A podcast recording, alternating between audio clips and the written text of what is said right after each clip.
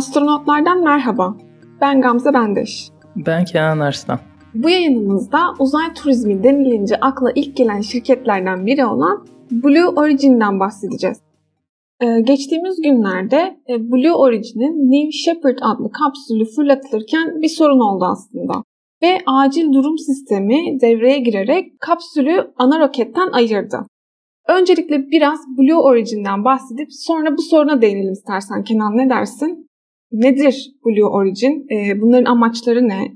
Ee, hepimizin Amazon'dan tanıdığı Jeff Bezos'un kurduğu bir şirket Blue Origin. Ee, Virgin Galactic ile birlikte uzay turizminde başı çeken iki şirketten biri diyebiliriz. Temmuz 2021'den bu yana 6 insanlı uçuş gerçekleştirdi. Bunların ilki Jeff Bezos ve 3 kişiyi daha taşıyordu. En sonda 4 Ağustos'ta 6 kişiyi uzaya çıkardı. Böylece Blue Origin aradaki uçuşlarla birlikte toplamda 31 kişiyi uzaya gönderip geri getirdi. E, o zaman detaylara geçmeden önce bir de New Shepard kapsülünü inceleyelim mi? E, tabii New Shepard Blue Origin'in ürettiği yörünge altı uçuşlar için tasarlanmış bir kapsül. Yerden yükseldikten sonra dünya etrafında yörüngeye girmeden parabolik bir yol izleyerek geri yere inen uçuşlara yörünge altı deniyor. Yani New Shepard dünya etrafında bir yörüngeye oturmuyor yerden belirli bir irtifaya yükseldikten sonra düşüşe geçiyor. Bu tarz uçuşlar genellikle test amaçlı ya da uzay turizminde yapılır. Böylece turistler hem uzaya çıkmış olur hem de parabolün tepe noktasına vardıklarında düşük yer çekimini deneyimlerler. Ee, peki bu 12 Eylül 2022 pazartesi tarihinde gerçekleşen uçuşta da uzay turistleri var mıydı? Ee, bize uçuşun detaylarından bahseder misin? Ee, neyse ki bu insansız bir uçuştu. Texas'ın doğusundan fırlatılan bu uçuşun kodu NS-23'tü. Adından da anlaşılacağı üzere New Shepard'ın 23. uçuşuydu.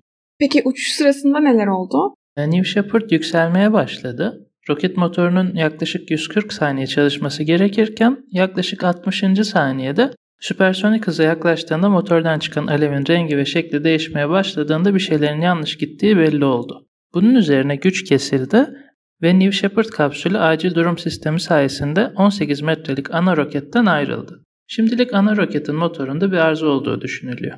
Acil durum sisteminin devreye girmesi bekleniyor muydu? Bazen bu sistemin testleri için uçuşlar gerçekleşebiliyor. Ee, evet öyle testler var ama bu uçuş onlardan biri değildi. Ee, bu uçuşta uçuş iptal sisteminin devreye girmesi planlanan bir şey değildi ama bu sayede ana itici arızalanmasına rağmen New Shepard kapsülü hasar almadan ana iticiden başarıyla ayrıldı. Ee, peki burada acil durum sistemi tam olarak ne işe yarıyor? Acil durum sistemi kapsülün tehdit altında olduğu durumlarda devreye giriyor. Genellikle bu tehdit kapsülün altındaki rokette gelişen bir aksilik oluyor. Bu örnekte olduğu gibi ana rokette gibi sorun sebebiyle bu sistem devreye girebilir. Böyle bir durumda acil durum sistemleri kapsüldeki roketler sayesinde kapsülü ana roketten uzaklaştırmaya yarıyor. Peki normalde bu acil durum sistemi dediğin şey kapsülün ucunda direk gibi duran ve ucunda motorlar olan sistem değil mi? E, New Shepard'da böyle bir yapı görmedim ben. Amerika'nın Apollo, Rusların Soyuz gibi bilinen pek çok kapsülde söylediğin gibi direk şeklinde acil durum sistemleri var. New Shepard'da ise kapsülün ortasında masa gibi duran şey aslında katı yakıtlı bir motor.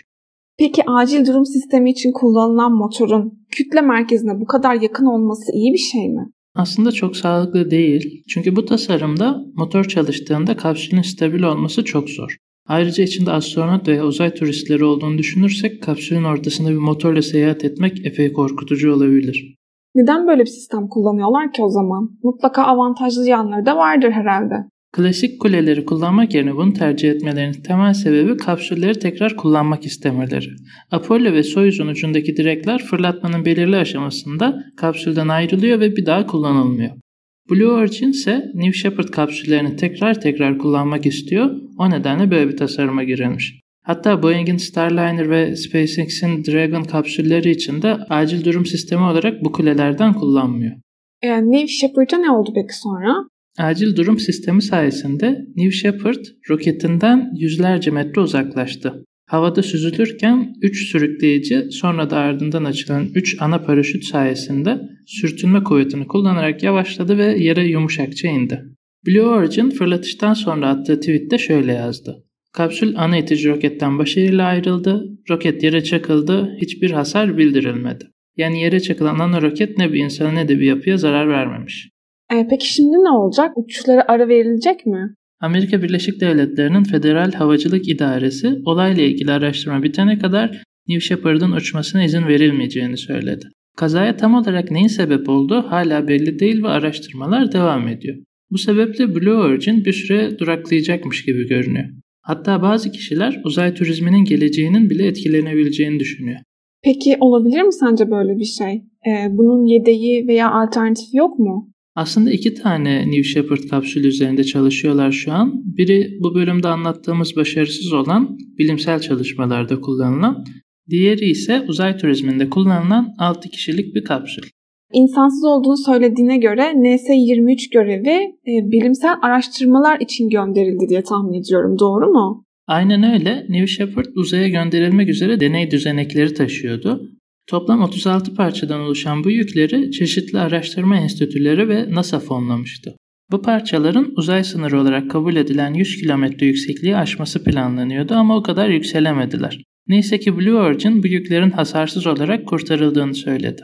Ee, peki ne gibi çalışmalar var bu deneylerin içinde? İptal edilen NS-23 görevindekilere bakarsak, örneğin Ay gibi insanların gitmesi düşünülen cisimlerdeki habitatlarda ve roverlarda kullanılmak üzere elektrik üretmek için tasarlanan yakıt hücreleri gönderildi. Bunlarla birlikte mühendisler bazı başka donanımların da uzay ortamında nasıl davranacaklarını test etmek istemişlerdi. Bir başka deneyde Florida Central University tarafından tasarlanan elektrostatik regolit etkileşim deneyi. Elektrik yüklü regolit parçacıklarının nasıl davranılacağı araştırılacaktı.